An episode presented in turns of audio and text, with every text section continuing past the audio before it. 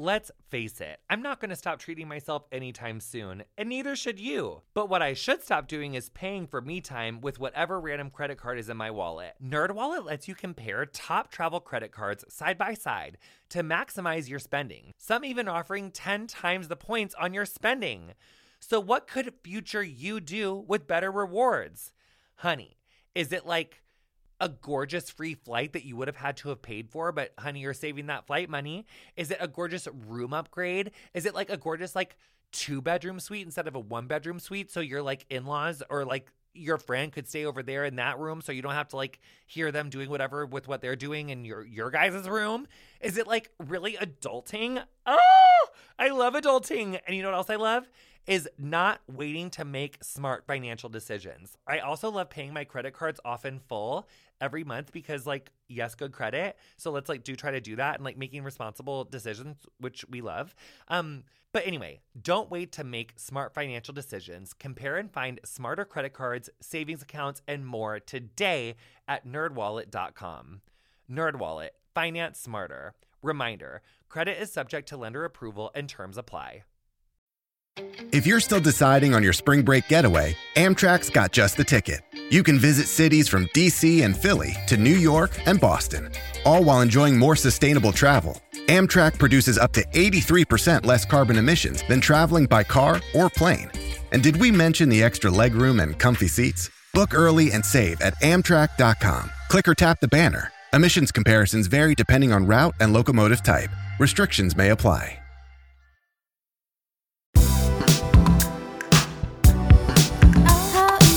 Hey, curious people, this is Jonathan Van Ness, and welcome back to Getting Curious. Everyone, I love you so much. I miss you so much. It is the week before Christmas, and true story, as you listen to this, I'm laying in my bed, um, recovering from a gorgeous little procedure. So basically, I'm just resting and I'm healing. Um, and while I'm resting and healing, our country is um, not. And so, you know, 2023 was a really intense year. I don't know if it was an intense year for you. It was an intense year for me, but it was an especially a crazy year for the Supreme Court. In 2023, the Supreme Court overturned affirmative action. They ruled that the Biden administration's plan to wipe out 400 billion in student uh, debt was unconstitutional. Fuckers. They also ruled that a web designer in Colorado has a First Amendment right to refuse to create sites for same-sex weddings despite a state law that prohibits discrimination based on sexual orientation. Looking ahead to 2024, we also might hear a decision on the constitutionality of mifepristone, the abortion pill which the Supreme Court literally just decided last week to take up um, to make a ruling on in 2024. So the Supreme Court is really been on one, but this wave of destruction all started in the summer of 2022, which actually started long before that with the Dobbs decision, which overturned Roe v. Wade. Also, this episode was from that like interesting moment in time when the when the Dobbs decision had been leaked and they never figured out who leaked it, and then before it actually came out. So this is a really interesting moment in time that actually predicted some more things that ended up happening. So that's another reason why we wanted to release that episode this week. Um, we it's a it's a episode about history. It's an episode about contemporary American politics. It's giving you like 1600s to now. So get into it. I love it. This episode's incredible. Without me, you know, I know I told you that like 80 times, but I love you, curious people. Enjoy this conversation.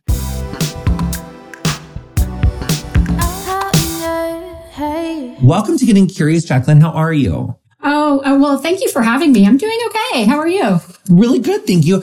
Not that you asked and nor did anyone, but I will just say I did a rearing good, like an, like a way above average eighth grade biography of Jacqueline Bouvier Kennedy Onassis. Uh, just so everyone knows, I did do that. I don't know if I still have it anywhere, but it was a really good report on, on her. I will say that that's who I am named after. So.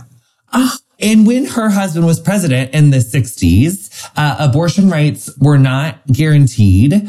Um, and one thing that I think that, I mean, I actually just learned this. One of my very best friends, her mom was telling me that she used to work at the Quincy police station back in the 60s as like a secretary. And she told me that monthly women would die from at home self-induced abortions. And this was a very common thing to see in police departments at the time. Women slumped over toilets and bathtubs. I'm not being hyperbolic. I'm not being like like that it was the reality of what would happen multiple times a month pre Roe v. Wade. Um, and that's something I just did not understand. And I think so often on getting curious, um, or just in my life, I'm commonly shocked by, uh, truths of our history that I didn't learn about until way too late. And I think so often it's like under the guise of like not wanting to scare children, which is like why we don't talk about it. Um, but that's really your, your scholarship is incredible. And also nursing Clio. If you're someone who doesn't read blogs and you're not like all up in the blog world, you should really be following this one and reading about it. Can you just start off by kind of telling us a little bit about what your work is in and, uh, and what it really means when, when we say in that intro that you have particular interest in how race, gender, and politics shape the medical field and access to healthcare.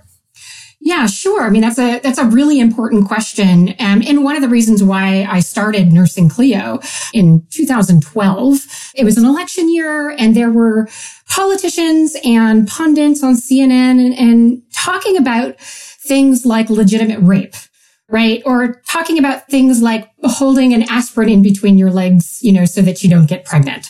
I have a whole, you know, uh, sort of friend group of others who are historians of gender and medicine and race and sexuality.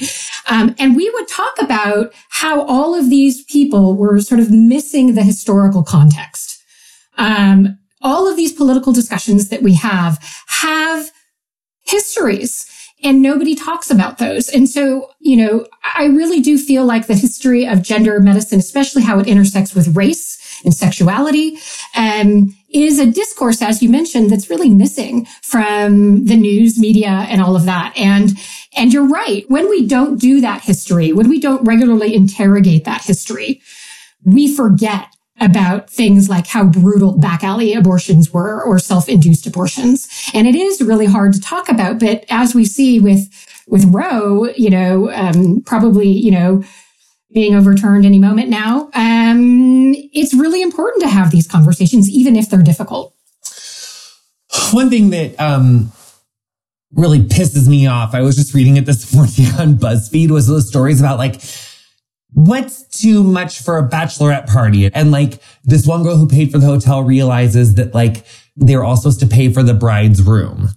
And so, and you know, she didn't know. And so she was pissed. And so this whole thing was this viral TikTok is like, you know, if people thought she should be mad or not, whatever.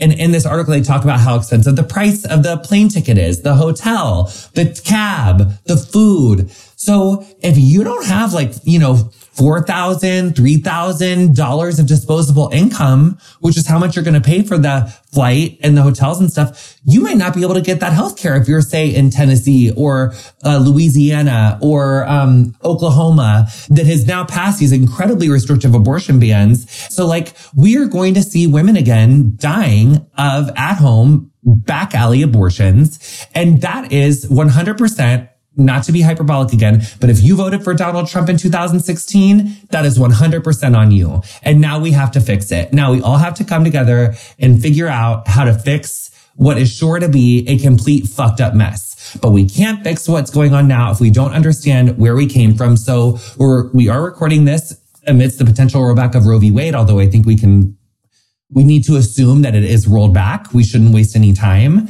By the time this episode's out, the Supreme Court's decision will likely be final. So Jesus Christ, it's chilling. Uh, what stands out to you as a historian about this moment? Well, I think, you know, I think I will answer this question in two ways. I, I'd actually like to answer this question as a historian who identifies as a woman, right? I was born in 1973. And as I sort of come up to my 50th birthday, I realized that I've had my entire life, during my entire reproductive life, abortion has been legal for me if I needed it. And to me, the fact that I also have daughters and that they won't grow up with the same human right that I had is especially chilling. Um, now, as a historian, um, I would say that one of the things that I think really uh, that I'm struck with is Alito's misunderstanding and misuse of history um, in his sort of leaked opinion. Right? He, you know, makes these claims that you know, abortion is not rooted in U.S. history. And then he points to one guy who lived in England in, in the 1700s, um, to make the case that everyone was against abortion and that abortion was wrong. Right. And, and of course, this same guy, Matthew Hale was, you know, like burned people at the stake for witchcraft. Not a great guy. That's not how we do history, right? We don't cherry pick our arguments. So let's not skip over that really quick. So I do just want to like really eh, ride this home. So Alito's appointed by George H.W. Bush, the president from 2000 to 2008, the guy who like invades Iraq. So then Alito is now in the Supreme Court. And in this leaked opinion, he literally points out this judge, this British judge, uh, or legislator guy who lived in the 1700s, who literally, according to the law at the time, burned women at the stake for being witches. Yes. That is the person that he quotes in this leaked Supreme Court of the United States in 2022 like that is something we need to let that come into it. You know, people say a lot of things, but we we really have a justice of the United States Supreme Court citing a legislator from the 1700s who burned women at the fucking stake. And when we think about what else was codified into law in the 1700s, there was a lot that was codified into the law in the 1700s that we know is in like subhuman, not and not of a moral compass that like anyone would ascribe to today. So he quotes that guy and then he says, you know, abortions weren't deeply rooted in US history. And to that, we're saying that is not true because they were trying to get abortions in the 1700s. Yeah, absolutely. So if we, if we, if we want to understand the history of abortion, we actually have to kind of step back and understand the history of women's health in general. Um, and you know, prior to the 19th century, women largely were the ones who were in control of their reproductive health and their reproductive lives. They're the ones that had sort of the wisdom on things like how to space out your births, how to uh, use birth control, um, and and how to do an abortion if needed. Abortion was a regular part of women's health care. Um, and so for Alito to sort of allude to one guy in, in England and cherry pick his history, it, it's just not accurate. We also have to sort of understand the ways in which we conceptualize health too. Um, health in up to the mid 19th century was sort of viewed as um, a balance, right? Your balance of humors, if you've heard of humoral medicine. Um, and if you were sick, it meant that one of your humors was out of balance, right? And so you would have to work to get that humor back into balance, which is where you may have heard of things like bloodletting and things like that. Mm. Um, yeah. And so women, when they didn't get their period, it, they didn't necessarily think that it was pregnancy. Um, they maybe looked at it as a blockage or an imbalance. So they would do things like uh, taking uh, herbs, different kinds of herbs like pennyroyal or tansy or savin. Uh, we have all of these domestic medicine books that sort of uh, give instructions on how to um, uh, what they would call bring down the flowers. Um, and so pregnancy actually wasn't even really considered a thing until about 15 to 24 weeks of pregnancy. And that's when you would have the moment of quickening. And quickening is basically like when you feel the baby kick, right? When you can feel the baby moving around inside of you. Um, that would be considered when the soul entered the, the fetus. And that would be when you were considered pregnant.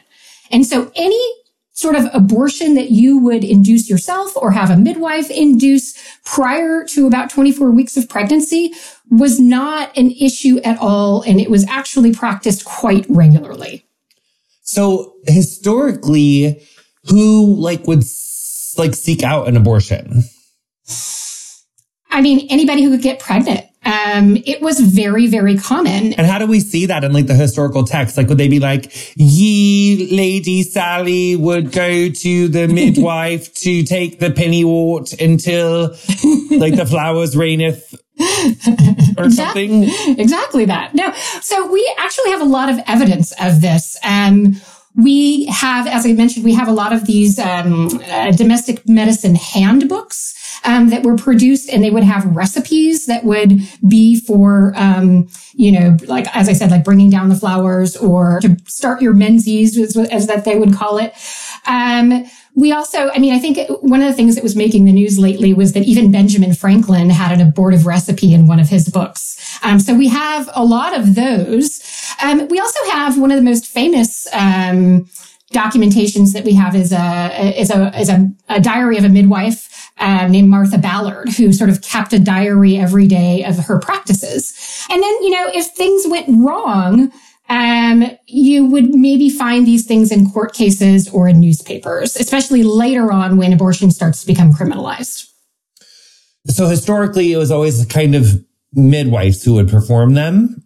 Yes. I mean, prior to about the mid 19th century. And then later, uh, you know, physicians began to perform them more. So prior to like the 1850s, when you like first, you know, diddle up until when you feel the baby kick, that's not controversial. The midwife gives you a little potion of like some hogwort, pennyweed, polyjuice potion. And then did they work? Did like abortion tonics work then? I mean, we, I think there's contradicting evidence about whether these items worked as abortifacients or not. But I will, I do want to say that, you know, some of these substances are really dangerous. If taken in the you know so if anybody listening to this right um, if taken in the wrong quantities um, can be really dangerous. So i don't want to sort of romanticize it and say that you know women had abortions all the time and they were fine and they didn't you know get sick or die um, because that did happen. But it was not seen as controversial um, and i would say that we get like the first law against abortion in Connecticut around the 1820s. Um, and that is mainly um, enacted to protect women from abortion through poison, right? So if they were, they took too much of something. Um, but it wasn't to protect the fetus, it was to protect the mother a lot of these abortion um, laws that we first get in the 19th century have absolutely nothing to do with the fetus. They have to do with protecting the the woman from like uh, inscrupulous abortion doctors are getting hurt. Is that what was really like at risk to the people seeking abortions and the providers at the time was like causing someone to become severely ill or die? Yes, absolutely. We have this really wonderful source about a woman in who got pregnant out of wedlock and then her her boyfriend at the time and this is sort of during the puritan era uh, wanted her to get an abortion. Her name was sarah Grosvenor and um, they first tried um, to do um, herbs and that didn't work. And then they found a doctor to do it. And then she later died um, because you know medical care at the time for anyone was pretty dangerous. Um, and um, the the doctor was put on trial not because of killing a fetus, but because the woman died. Um, and so that was generally what people objected to. Got it. Wow. Yes. So the right to abortion is like one thing. Uh, but then there's also like forced contraception, uh, which has another long history in the US. Um, I don't know. My, my automatic shade keeps like lifting and lowering. Like, so if you hear like a weird like grr, grr, I don't know what that is. I thought I was sitting on the remote, but I'm not. I'm like, oh, it's like literally over there. And it's really, it's like a ghost or something. There's like a pro life ghost who's like not into this.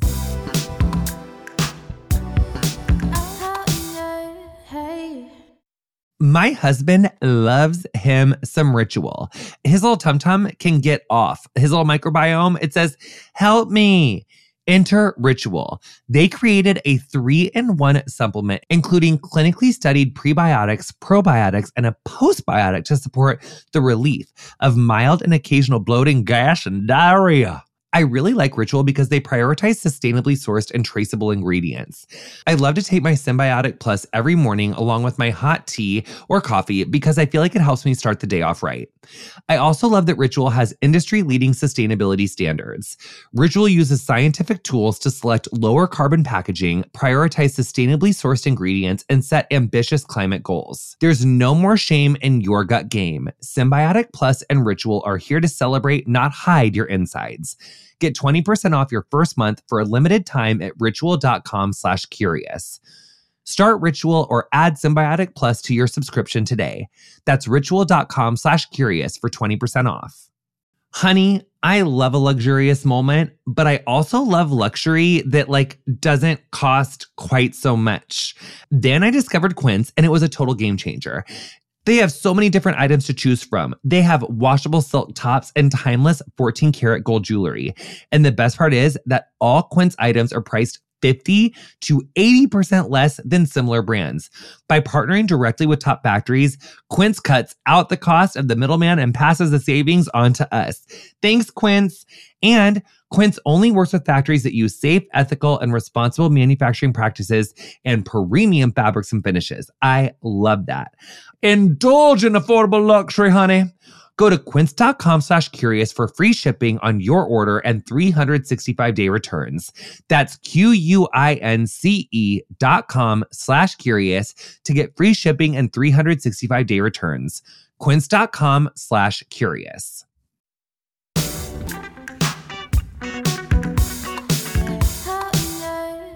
But what is the history of forced birth control and sterilization in the US? Because it's like, it happens. Yes, this is a super important history that I actually think, and I think other scholars uh, in, in this area would agree, you can't actually look at the history of reproductive rights without also looking at the history of reproductive restrictions. This really began and centers on the sort of the topic of eugenics. How familiar are you with eugenics? Oh, we're pretty familiar with eugenics. So, on, in the TV show Getting Curious, we did an episode on the history of the gender binary, and we learned from Alok, who we are huge fans of over here, um, that actually like the enforcement of the gender binary was born from like the first cousin of Darwin who invented eugenics and was just like this fuck who was saying that like people who like ascribe to like other gender ideas like were, you know, like not civilized the way that the Europeans were. So they were trying to like spread civilization because it was, you know, quote, like savages and barbarians and stuff who like let women like hunt and like the men wore skirts. And so that wasn't like seen as civilized. So they really started to like vilify and like pathologize like gender and like criminalize gender in a really severe way. So yeah, eugenics sucks. We, we know a little bit about it, but just in case someone's like, it's like their first time listening to this podcast and maybe they don't, maybe they don't know, um, get, get it, give it to us and then tell us about it. Sure. Yeah. Well, that was a, a an excellent summary, actually. And who is Darwin's cousin? Who is that fucker? Francis Galton. Fuck him. Fuck Francis Galton. Crusty dick. We hate him. We're going to call him Crusty Dick, but I'm writing down Crusty Dick Francis Dalton. Galton. Galton, yes, yes. Yeah, that is. And he is, had some gall. Is that where that word comes from? The gall of Galton, honey? It should. It should. But anyway, so he yes. invents it in like the 1800s? Late 1800s. You know, there are a lot of people who were at this time sort of thinking about race science, but Galton is the one who coins the term eugenics, which means well born. Um, and it's this idea that you can manipulate human genes through better breeding. So, I mean, one of the most simple ways is to think about it is the ways in which we genetically modify crops. It was thought that we could also do this to humans. And this idea, I can't, I can't overemphasize how many people bought into eugenics. When I'm teaching eugenics to my students, I don't call it a pseudoscience. I call it a science because at the time it was considered legitimate science, really bad science and horrible racist science. But I think even now, like there people ascribe to things that they don't even realize are eugenics. Yeah. But they are. Like yes. it's very still common for people to like not believe in interracial marriage, like not believe in all sorts of shit because they're like, you know, they don't realize that it's hardcore racism, but it's fucking hardcore racism that like causes them to like think about things that are literally like in the same house as eugenics that may be like on the front porch. It's like not blatant, but it's like pretty there, you yes. know?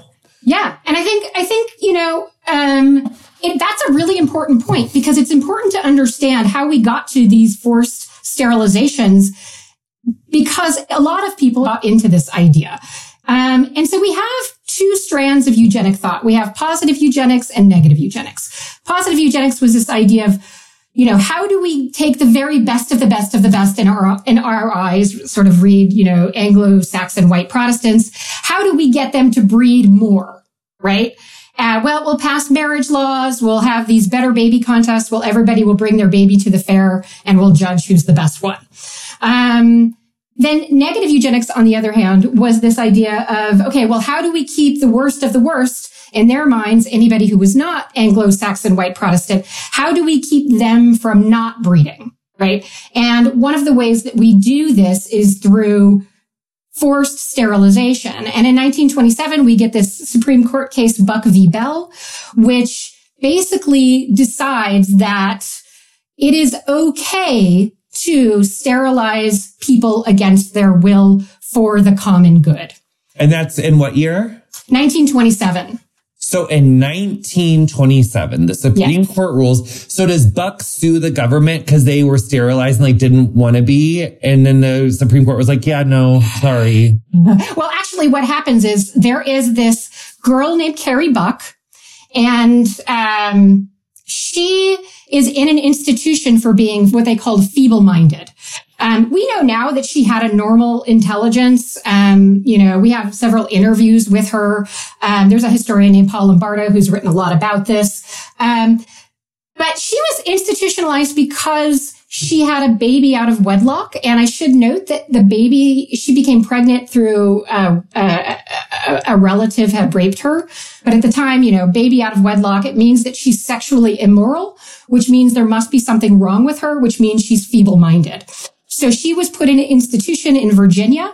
Her mother was actually in the same institution. So they were institutionalized together for similar reasons. And then she had a baby because she was pregnant and um, officials deemed her feeble-minded as well. And so what they did was they assumed that, well, here we can prove that we have these three generations of women who are passing down bad genes. This is a perfect test case to bring to the Supreme Court. And so they basically hired Carrie a lawyer, but the lawyer that they hired for her was a eugenicist in order to get this law passed. Um, they wanted the Supreme Court to pass this law so that everybody in all the states could pass these laws. Um, and so, you know, they found uh, that indeed there's this very famous Supreme Court quote, three generations of imbeciles is enough. Um, and they said, we have to stop this. And they did. And so then after that, many states passed uh, forced sterilization laws. Um, and we have thousands and thousands and thousands of people who were sterilized against their will. So one thing about history that I learned and thought was interesting was that like Mary Todd Lincoln was institutionalized for spending too much money by her eldest son, like after Abraham Lincoln was uh, assassinated. And then the second she got out, she like hightailed it to Paris because she was like, fuck these goddamn fuckers. They're going to put me. So like women's rights were, severely subjugated. Like women were institutionalized for like living life like all the time. So it's another thing that we have to understand about like the feminist movement is that it, up until 1921, up until the suffragette movement, like white women were really fighting for uh, equal power and playing field so that their like white husbands, sons, uncles, dads, whoever couldn't institutionalize them. So when they didn't allow black women and women of color to join, there was like this like impetus and frankly selfishness, but like at the time they wouldn't have called it that. And that's kind of a duality that like white women were considered property. They were like literally getting fucked over left, right, and center by their male counterparts. And at the same time, in trying to gain that freedom, they did uh, sacrifice allyship with other women in name of getting that freedom of white maleness of the power of white maleness. So that's kind of interesting to me that we see that happen, you know, in the suffragette, like, but then in the 27, but then that's in 21, but then in 27, she's still getting institutionalized for three generations of, so that didn't even work. So, ah, so that's even, it just even proves it that even that, so they was still getting, so do you think I'm like a nightmare anti-feminist for saying that or like, do, or what am I trying to say? Well, here's what I will tell you because I am, you know, I consider myself a hardcore feminist. But, you know, many of the women that I study, many of the white women that I study, um, were suffragists, but they were also like basically very racist and also eugenicists. Um, so we have to, you know, history is very complicated. Um, we want to sort of make heroes of uh, many of these white women who were fighting for suffrage because, you know, suffrage is a great cause. But we have to also understand that many of these same women were behind some of the most insidious racist um, campaigns in um, in U.S. history. So basically, Buck v. Bell happens in 1927. Mm-hmm. And after that, they're saying like, okay, forced sterilization, it's a thing. It's to spare the public good. Who was notably subjected to those practices and and actually, just because the government said that it was okay in 1927, that didn't mean that it wasn't happening before that. It was probably happening a lot before that anyhow. You're absolutely right. Um, there are several states that passed uh, sterilization laws uh, prior to Buck v. Bell. Um, and then there are several that pass them after Buck v. Bell. Um, and even states who don't pass a sterilization law doesn't mean that it wasn't happening. Uh, the weird thing about history is that the states who did pass it, we have these ginormous paper trails, right? Because it was a whole institutional process. But we do know that, for example, Colorado, which is a state that didn't have a sterilization law, they did it anyway. It's harder to document because they didn't have the paper trail. Um, but the people in the very beginning, um, the people who are being sterilized are largely poor white women. But as we move forward, this becomes a lot more racialized. There was some TV show I think I was watching where this one woman who I think was formerly enslaved, or she was like a first generation like survivor from being like formerly enslaved. She goes to this town of what seems like all these like really like, you know, well-to-do like other black people. And she's like, Oh my God, yeah, I finally found a bank that I can like work at and it's like all chill. But then the guy's like, Oh, but you have to take this pill because we, and she's like, but I don't want to not have babies. He's like, Oh no, it's actually for your own good. But it was like this story about like forced sterilizations and of black women in like South Carolina or North Carolina. I think it was like in the 1800s. So do we see like prior to Buck v. Bell in the 20s and like the earlier, like one of like the white women, like weren't weren't they doing like forced sterilization of like certain black people, like, and people who were enslaved, like, like even earlier, like in the 1800s? So I, well, I would say that during slavery, it was in the best interest of enslavers to actually have women uh, that they enslaved to have a lot of babies because right. that was property. So that wasn't really a thing at the time. But once we get these sterilization laws, in the very beginning, there's this concern about over institutionalization. Um, and so sterilizing people was a way in which to sort of curb that problem.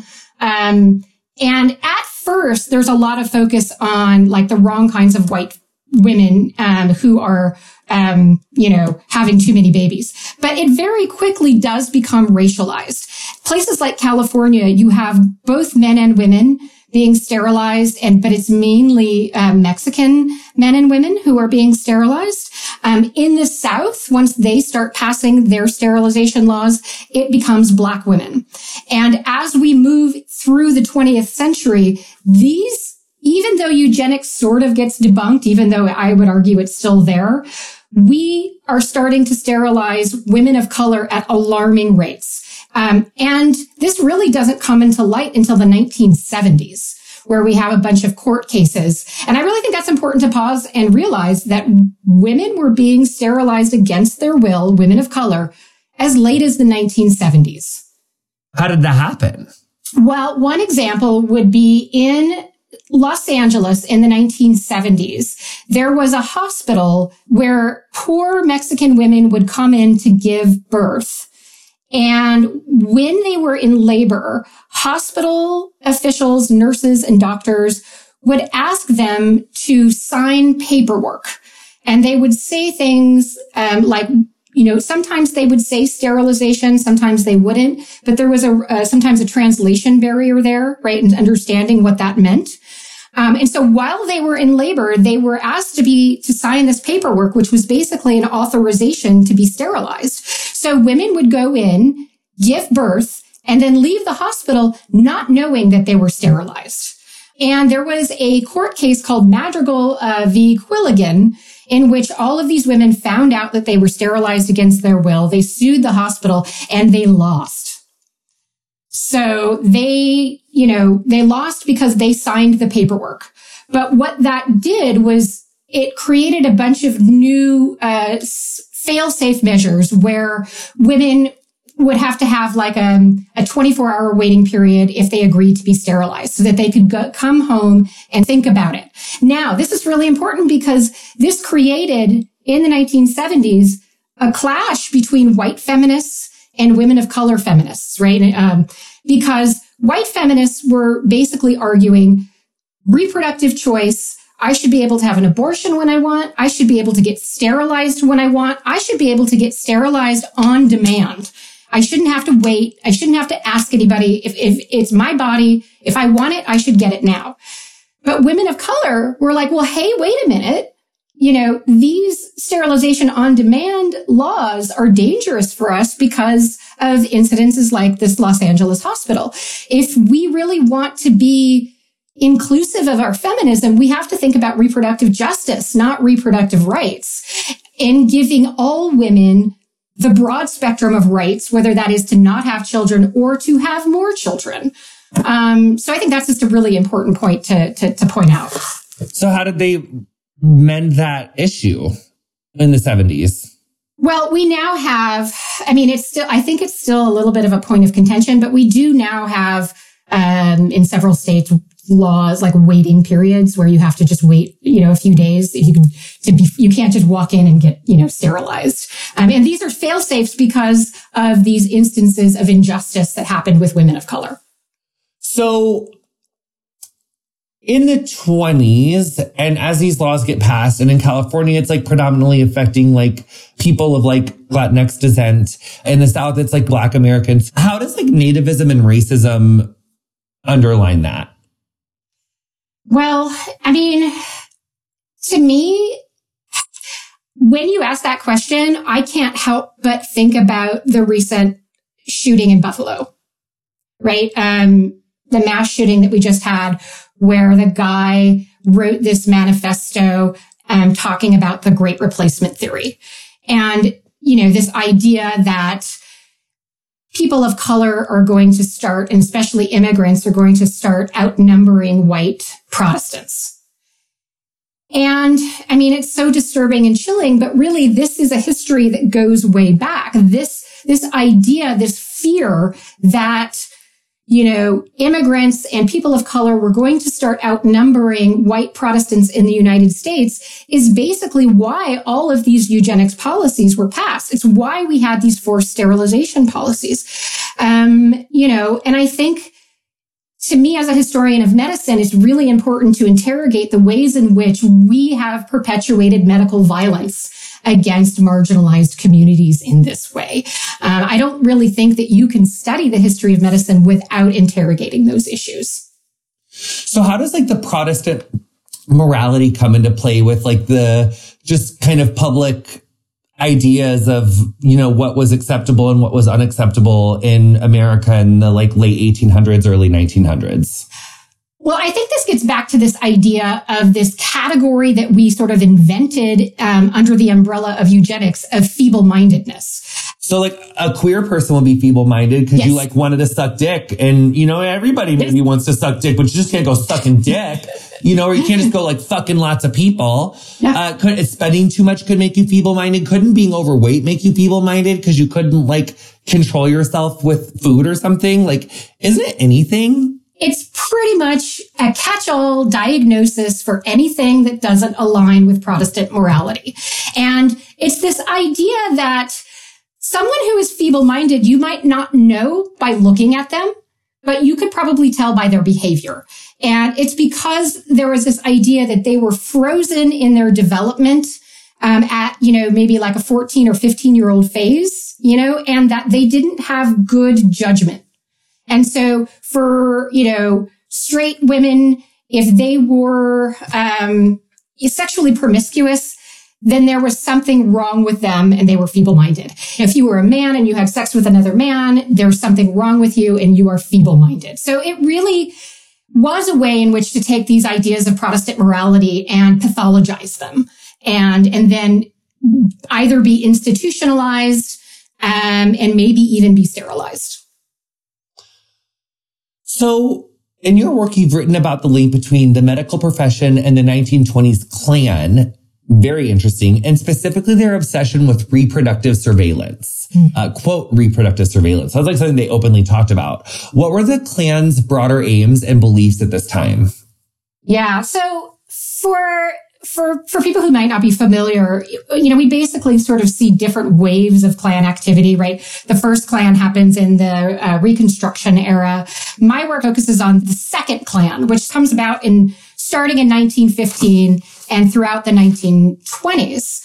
Dr. Eisenhower Ramirez, rest in peace. He was like incredible, like was an expert in like Civil War history because we interviewed him about like what happened to all the racist fucks from the Confederacy. And one thing that I didn't realize about history is that like Abraham Lincoln is killed four days after the North like you know, wins. And so he doesn't really live to see Reconstruction. And then his vice president is like this racist Southerner who was like the only senator who didn't secede in the Union, which is like why he became vice president. Cause like Lincoln thought that he could like bridge them. But then he basically says like, fuck your Reconstruction, fuck your mule, fuck your acres. Like we're not making good on dick. Like get fucked. Like yep. you are, you know, you got your freedom and lucky for you and we're going to pass all these like Jim Crow laws now. So isn't that kind of what happened? Like from 1865 to like 1875 was like kind of okay, but then it gets like really fucked up. Or is it basically never okay? It's like kind of never okay, well, right? It's kind of like never okay, but your summary is very good. I mean, essentially what happens is during the Reconstruction era, and you know, it's in this era where it's kind of good, right? Where we're actually, the South is electing, you know, uh, black men to Congress, you know, and we're, and the Freedmen's Bureau is in there. White Confederates or ex-Confederates are really pissed off about this. And this is when we get the formation of the original Klan. And what they're doing is doing this extra legal justice idea where they're going in and they're killing and they're raping and they're doing all sorts of this violence um, against uh, Black Southerners. Um, and then when Reconstruction ends, which, you know, is a whole deal in itself. It shouldn't have ended. Um, but when the, the federal government pulls out of the South, um, then there was really, and we get all of these Jim Crow laws, then there really wasn't a need for the Klan, right? Because things went back to the way that they wanted it to be. And they had police power, right? Again. Um, and so the Klan sort of dies down after that. Um, but then in the 19, in 1915, it, it gets revived. And it's the second Klan is a lot different than the first Klan. The first Klan is just in the South. It's just Democrats. Um, and their campaign is just against black people. The second Klan is all over the United States. The largest chapter is in Indiana. Uh, the second largest chapter is in Denver. It's both men and women. It's Democrats and Republicans. So it is a much larger movement than the first. They're not just anti-black, they're also anti-Jewish, anti-immigrant, um, anti-Catholic. They run on this idea of 100% Americanism. Um, basically, what I like to say is um, they they're really the trying to. MAGA? I was just going to say that they were trying to make America great again. Um, unfortunately. Any famous fuckers in that group? Is there anyone who is like like anyone who we would like recognize from that 1915 group? I will say that there was a film called Birth of a Nation that came out in 1915, which inspired the revival of the Klan. Um, and this silent film has, it's all about the Klan and it paints them as these uh, Southern white saviors. And uh, President Wilson, Woodrow Wilson, hosts a viewing of Birth of a Nation at the White House. So, yeah. So, so Woodrow Wilson's like racist. Yes. So basically, like 1915, everybody's racist. Biggest Klan chapters in Indiana, right next door to where I'm from. So yeah. everybody's super fucking racist. And then what happens with like the reproductive surveillance? Right. So my work actually looks at the ways in which the Klan used medicine to kind of legitimize themselves, but then also to spread the idea of eugenics.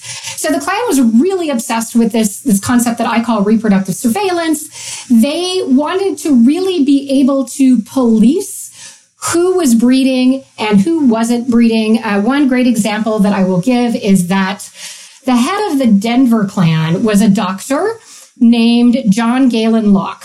And he went around, um, you know, whipping people um, if they did things that they weren't supposed to do. Um, one particular incident, he has his henchmen go in and break into a hotel room and kidnap this fellow Klan member because he got a girl pregnant. His henchmen bring this little, this high school kid um, to his medical office. And Galen comes out with his scalpel and he says, I'm going to give you a vasectomy right here and now unless you marry this woman that you got pregnant. And um, so he starts crying and he says, okay, of course I will. And so then they bring in the woman, they bring in a preacher, and then they marry them right then and there. And so that's an example of the ways in which he was trying to enforce this idea of Klan ideas of Protestant morality. So they were really into policing not only, you know, people of color and keeping them from reproducing, but also making sure that white Protestants were reproducing. They took eugenic ideas and they argued that one of the, this is really horrible and I, I don't even like saying it, but they said one of the ways that we could maybe think about um, using eugenics and using medicine is that whenever a black man is accused of rape, we should put them on trial um, with doctors, and doctors should be the jurors. And if we find that they are guilty, then the doctors will give them a vasectomy um, or castrate them, um, is, is the way they actually put it. It's just really horrible stuff, but it's really important to realize the ways in which the Klan really weaponized ideas of medicine and reproduction to drive home their agendas. So, like, basically, whether or not you know, someone had done it or not, like one of the first fixes was like taking away bodily autonomy and doing forced castrations or like forced um, sterilizations of women or like forced castrations of men. Yes. So, and the way that the Klan implemented that, how did they implement this whole thing against? I mean, I, I hear how they did it with like their own members and how did they, and I guess through trials of like if anyone was accused of rape or like. Well, this that was their ideas right? So they had all of these ideas that they were writing about and that they were wanting to do. They were thankfully less successful in actually implementing these ideas but they had big plans. Colorado for example and this is what they wanted to do. They basically wanted to take over government like state government and they wanted to kick out like members of uh, public health boards and um, anything that had to do with medicine and replace them with Klan members. And so Colorado is a great example of this because in the ni- early 1920s elections, Klan members basically take over the state government. They are elected by the people. You know, the governor is a Klan member, the police chief is a Klan member, almost all of the state representatives are Klan members. The mayor of Denver is a Klan member. They basically take over the government. And their idea is that, okay, well, now we're going to go to all of these public health boards and these different medical organizations, and we're going to kick out anybody who doesn't like, who isn't down with us. And then we're going to replace them with Klan members. And then we can implement this widespread reproductive surveillance. Um, so that's their plan. It doesn't come into fruition because they're voted out of office in the next election. Um, thank God. Um, so th- their actual implementation um, didn't really happen, but they had big plans, um, which is scary enough, I think. What were the Klan's thoughts on like abortion and birth control by choice? Uh, that is a super big and complicated question. The abortion part, I haven't found any evidence of any Klan members or uh, women, even women. There were a lot of women physicians who were in the Klan um, white women physicians. And by and large, all of them were against abortion. Um, and in fact, they uh, tarred and feathered a couple of uh, abortion doctors, the male Klan members did. Um, but the birth control uh, question is a little bit trickier. There were many women in the Klan who were anti birth control, mainly because they didn't want white women getting their hands on birth control. They didn't want white women aborting babies. They didn't want white women having birth control. They wanted white women to have all the babies. Um, and then their answer to, you know, people of color would be to sterilize them, right? But not all Klan members were against birth control. And in fact, there were a few women physicians who were members of the Klan and part of Margaret Sanger's committee of a thousand who were campaigning for legalized birth control. Margaret Sanger herself, who's a very complicated figure, met with a group of Klan women to talk about the benefits of birth control. She did say it was the scariest experience of her life, but you know, Sanger was really a, a one issue woman. She wanted to meet with as many groups as possible to tell them about the wonders of birth control. So she met with Klan women. She met with eugenicists. I think New York's Planned Parenthood, um, they took down Margaret Sanger's name off of their, you know, their marquee. And I think that's the right decision. We can sort of understand the passion that Margaret Sanger had for birth control, but I don't think that we can actually excuse her meeting with Klan members and eugenicists. One of the other ways in which the Klan women were really instrumental was fostering this idea of Protestant moralism. Um, they would do things like there was one particular incident where they would they were trying to save Protestant babies from Catholic orphanages, so they would adopt Protestant babies out of Catholic orphanages and raise them as Protestants. So they were doing a lot of this sort of domestic stuff mm. um, to forward their agenda. So they weren't necessarily violent, um, the ways in which the male Klan was, but they really wielded soft power. Although I will say one of the main women Klan members who lectured around the country argued that um, people who engage in interracial marriage are guilty of race suicide and therefore should be subjected to the death penalty. Wow. So, yeah. One thing that I wrote down earlier in my notes is that like ultimately, you know, sterilization is tantamount to genocide. If yes. you're you're and you're literally like trying to erase either eventually, you know, near future an entire group of people based off of your beliefs. And that's something that we you know, I don't think that we've ever taken responsibility for in the United States or really understand that that's part of our history.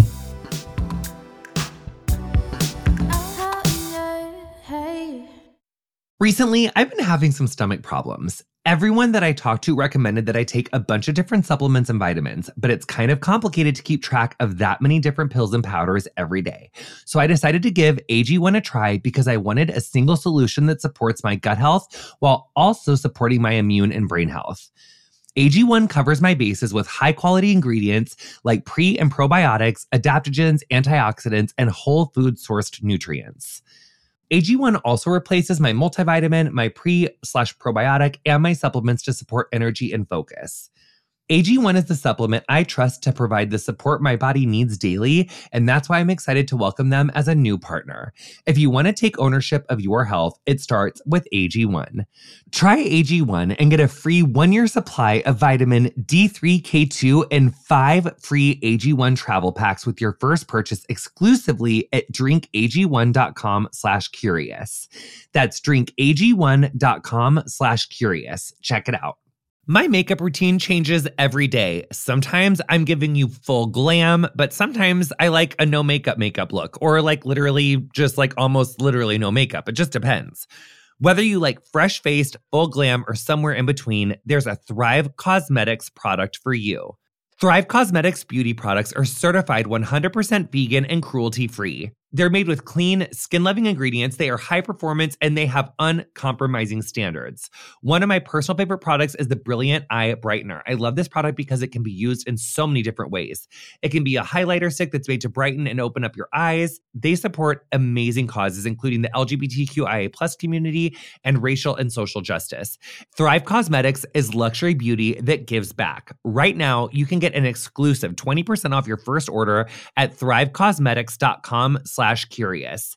That's Thrive Causemetics, C A U S E M E T I C S dot com slash curious for 20% off your first order.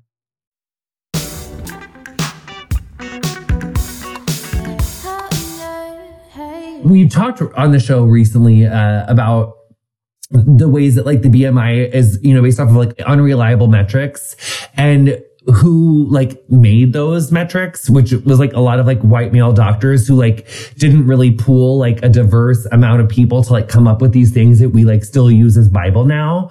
So who has historically practiced medicine in the US? The short answer to that obviously is white men, right? So but you had said like some female physicians. So when did like women get the right to like be able to do, to be a physician? So women, so the very first woman physician was a woman named Elizabeth Blackwell.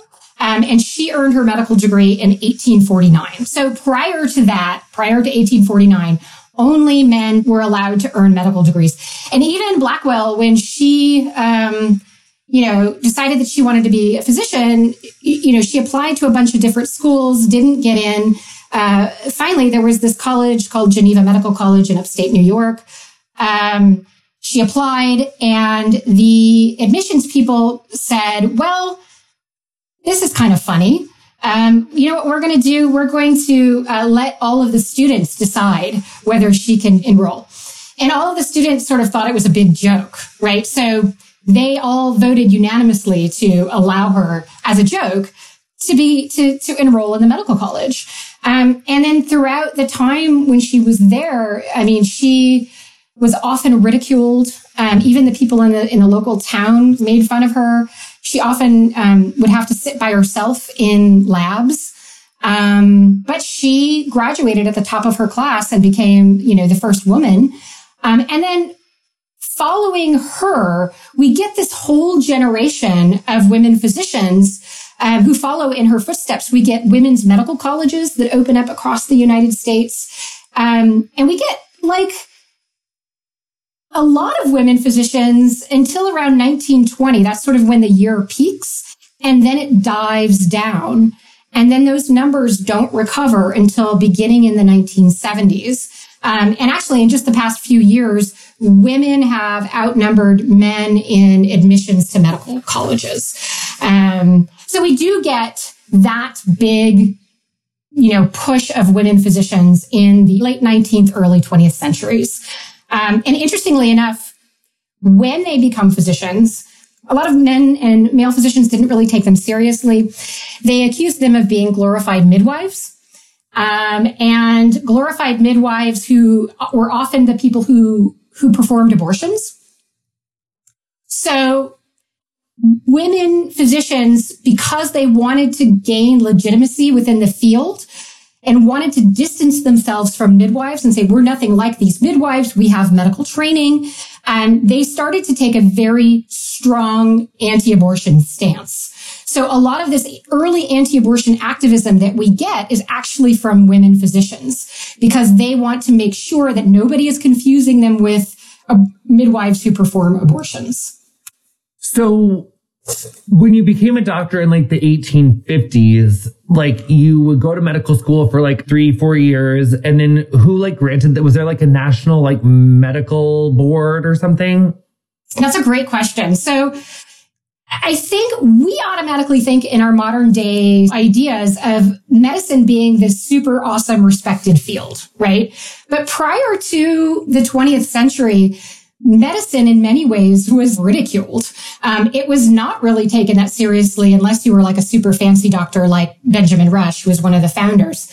Um, and that's because training was all over the place. Um, often you would be an apprentice to an established physician, and that's how you would get your, you know, your your training.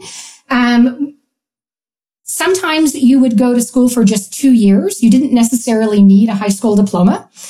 Um, and it wasn't actually associated with universities. Many physicians who became doctors like day one never had any lab training and never even put their hands on a patient. Um, so it was really kind of all over the place um, until later when we get this thing called the Flexner report, where there's this one guy who goes around to all the medical schools and sort of judges them on like how good they are, and then that results in everybody standardizing medical education to the way that we know it now. Um, but really, it was kind of just the Wild West. You could even get your diploma in the mail. You could go to a diploma mill. So, who like did not have access to becoming a physician? So, you know, obviously, we talked about women. Um, people of color, black folks were often excluded from um, medical schools. The AMA, the American Medical Association, also uh, barred black doctors. And the Flexner report, which I just talked about, also did a whole section on um, historically black colleges that had medical schools. Flexner argued that all of these medical colleges that were at historically black colleges, they needed to be shut down, all except for two. And he said that because obviously in his mind that we needed black doctors to take care of black patients. Um, so he, so those recommendations were followed and all black medical colleges were shut down except for the one at Howard and another one at Meharry. Um, and so even, you know, there's this longer history of black folks fighting to get into, you know, get through the door. So when were black women allowed to become physicians? Was that not till the 60s? So yeah, that's a great question. There were some colleges. Uh, so one example that I can think of is the Women's Medical College of Pennsylvania. Um, that college actually allowed black women to enroll. So what you find is a lot of black women becoming physicians either at these historically black medical colleges or at some of these smaller women's medical colleges that actually did allow black women to become physicians. The very first black woman physician was a woman named Rebecca Lee Crumpler. Um, and in the 18, she graduated in 1860 from New England's Female Medical College. So again, at these small women's medical colleges that also largely disappeared after the Flexner report. And when's the Flexner report come out again? It's like the early 1900s. So then our guest Sabrina Strings has used art history to explore racialized fat phobia. And you've used film to understand the history of women in medicine. How have women physicians been depicted on screen over time? I love this question because um, because my research largely focuses on women physicians in the American West. I've always been really fascinated with how Western women physicians sort of appear in film and television. Obviously, when you think about the Western woman physician who in film and TV, who do you think of? Me- Jane Seymour. Yes, Dr. Quinn, medicine woman, yeah. right? So, like when I was starting my research back when I was a graduate student doing my dissertation, every time I would tell people that I was writing about basically white women physicians in the American West, um, people would always say, "Oh, you must have come up with that idea because you you watched Dr. Quinn." I had never seen it. Um, but I decided to, you know, go ahead and start watching it. Um, have you seen any of them? Um, some, yeah. not intensely, because I was like, I'd rather watch Golden Girls instead when I was yeah. little. Good choice. Good choice. Um, yeah. So, you know, as I was doing my research though, I kept coming across different examples of Western women physicians um, in TV and film. And I was really fascinated by some of the, the change over time that you see the ways in which these women are depicted and how that change over time reflects these larger ideas about gender um, at the time. And so what I really found was, so like feminist writers, like in the early 20th century, like Charlotte Perkins Gilman and all of these people, they were really obsessed with women physicians in the American West because they were like these professional women who could vote, right? Because in the American West, you could vote earlier than the 19th Amendment. So like Colorado, for example, women got the vote in 1893. So that was before New Zealand. Yeah, very early. So like feminist writers at the time were obsessed with this. They were like, look at these women physicians. They're out there practicing medicine. They're voting. They're running for political office. They're amazing, right? So they really wrote about these women as like the potential of women. Like, look at these women. They are the feminist potential. Now, on the flip side of this, silent film, um, writers, screenwriters were also obsessed with women physicians in the West, but in a very different way. There's tons of films about women physicians in the West, but they depict them as comedic devices that in a way they threaten the sexual order. So usually like the, the premise of these films is like, there's this tiny Western town in the middle of nowhere, tumbleweeds, you know, everything and they're all men. And then this woman physician comes in. She moves to the West. She sets out her shingle and it just causes complete sexual chaos in the town. And all the men want to come and see her because they just want to be touched by a woman. And so there's all of these different variations where the woman physician represents sexual chaos. One particular film which is horrific in a way. It's supposed to be a comedy, but from our modern senses abilities is, is terrible. There's a male physician who gets threatened by this woman physician because all the men want to go and see her.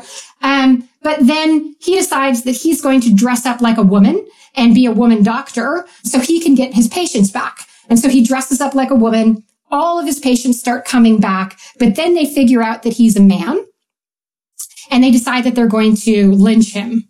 And so they start, you know, getting the rope and everything. And then the woman physician comes by and makes all of the men stop and tell them that they are wrong. And the two physicians fall in love and they get married. That's, that's the end of that story. It's a little better than I, the ending I thought was going to happen, to be honest. Wait, so, but then how does it end? Do they, so then by the 80s, they're like respected and like ass kickers who are like awesome and fearless? Yeah, yeah. So like you get all of these silent films where they're like comedies, you know, sex comedies, all of these things. But then after World War II, when we get the rise of the TV Western, women physicians are still there, but they're sort of in the background. They're not the main characters. There's a helpmate to the, to the white male, you know, uh, hero, white Like hat, a more right? real doctor or whatever. Or the- or- Exactly. yeah. Exactly. They, and, but they usually also fall in love with the main character. That sort of never goes away. Um, but in the 1980s, when women's history starts to become a thing, right? We start getting historians who are actually looking at women's history. We get a whole generation of scholarship of women who are like looking at the history of women physicians. And that one, and you also get all of these biographies of women physicians coming out, um, including a woman named Susan Anderson, who is a woman physician who moves west. And she becomes one of the inspirations for Dr. Quinn. In the 90s, by the time we get to Dr. Quinn, Dr. Quinn, in my mind, is really the epitome of what these early 20th century feminists wanted and were writing about. She becomes like this white savior, you know, civilizing the West, um, in a very problematic way, in my opinion. Um, but in a very sort of multicultural way, right? Where you have, you know, she's sort of moralizing from a sort of second wave uh, feminist perspective, um, you know, where there's a moral to the end of every story. So do we ever see like the Klan's involvement in medicine on screen? Well, actually, speaking of Dr. Quinn, um, there's the one episode that I actually uh, write about because I, I hate it, where um, the Klan comes to town, um, to Dr. Quinn's town, and um, everybody starts joining the Klan, and they they want to run out the you know the town's few uh, black residents.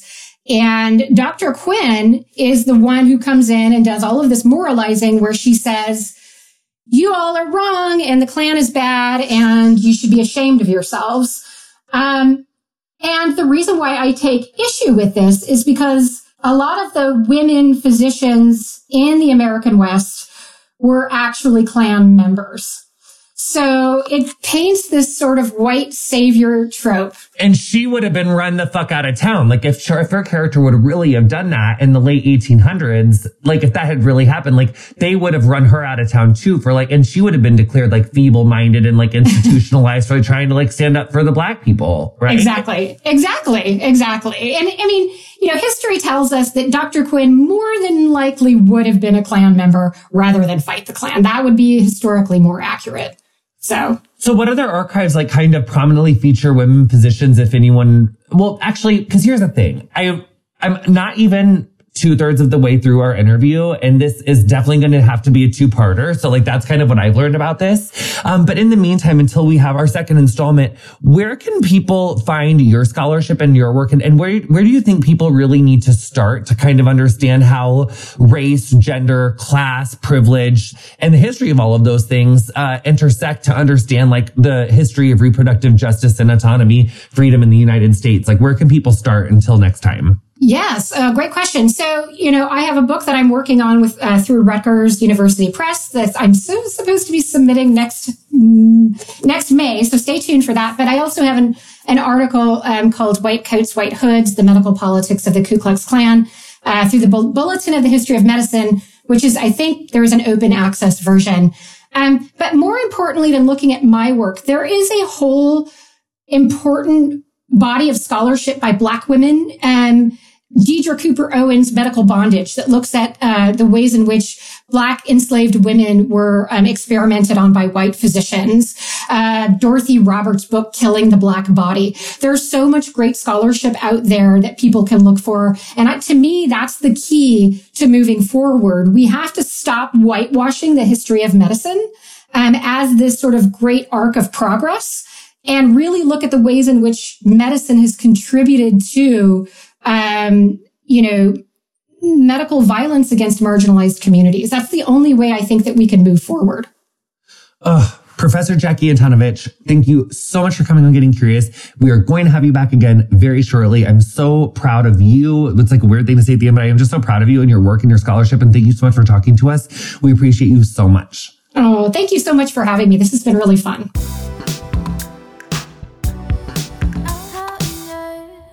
Y'all, thank you for listening to that conversation. Thank you for supporting our work on Getting Curious. We are doing a little special uh, highlight reel um, next week, which is going to have some like gorgeous new commentary for me. So I'll be back to talk with you from uh, one more time live in 2023. But I love y'all. Wish my butt luck and uh, fast healing. And I love you so much. And I'll, ta- I'll see you next time on Getting Curious.